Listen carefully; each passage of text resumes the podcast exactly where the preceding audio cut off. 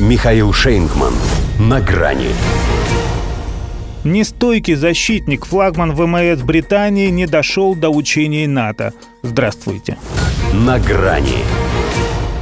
В команде НАТО замена. Вместо королевы Елизаветы в игру вступает принц Уэльский. Вот оно. Напряжение крупнейших со времен Холодной войны учений Альянса в условиях максимально приближенных к боевым. Они еще толком не развернулись, а уже первая потеря на дальних подступах. И какая?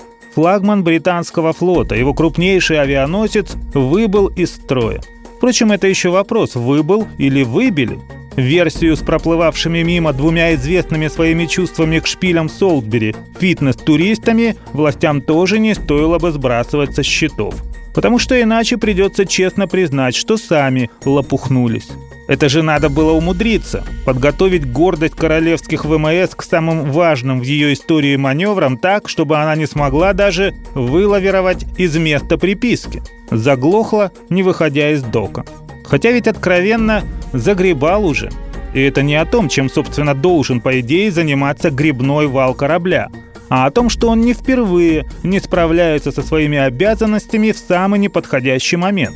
Британцам, коль знают за винтом такую слабость, усилить бы его, но не сподобились. Вот и свинтил авианосец, оказавшись не таким уж и стойким защитником 2024. А у Квин Элизабет там была особая миссия – командовать парадом.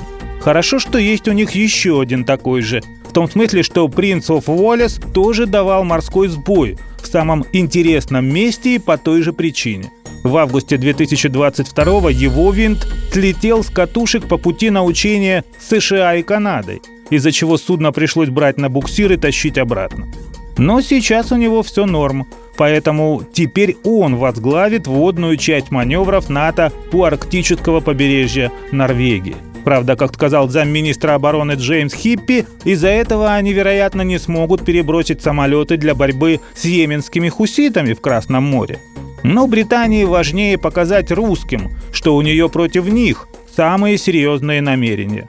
А то уже и в самой Британии в этом что-то не очень уверены вслед за главой генштаба Патриком Сандерсом, признавшим, что вооруженные силы слишком слабы для ведения крупного конфликта, в Палате общин тоже вынесли армии неутешительный вердикт. Как следует из результатов парламентского расследования, ей не хватает подготовки и ресурсов для ведения боевых действий высокой интенсивности. Не достает, говорят, боеприпасов, оружия, кораблей, людей, если даже капитанов атомных субмарин набирают по объявлению.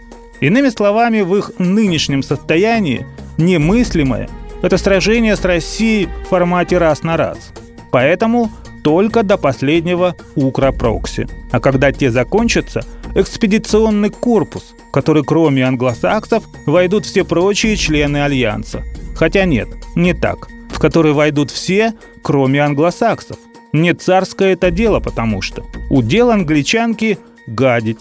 Пусть у королевы Елизаветы, например, только и получается, что под себя. До свидания. На грани с Михаилом Шейнгманом.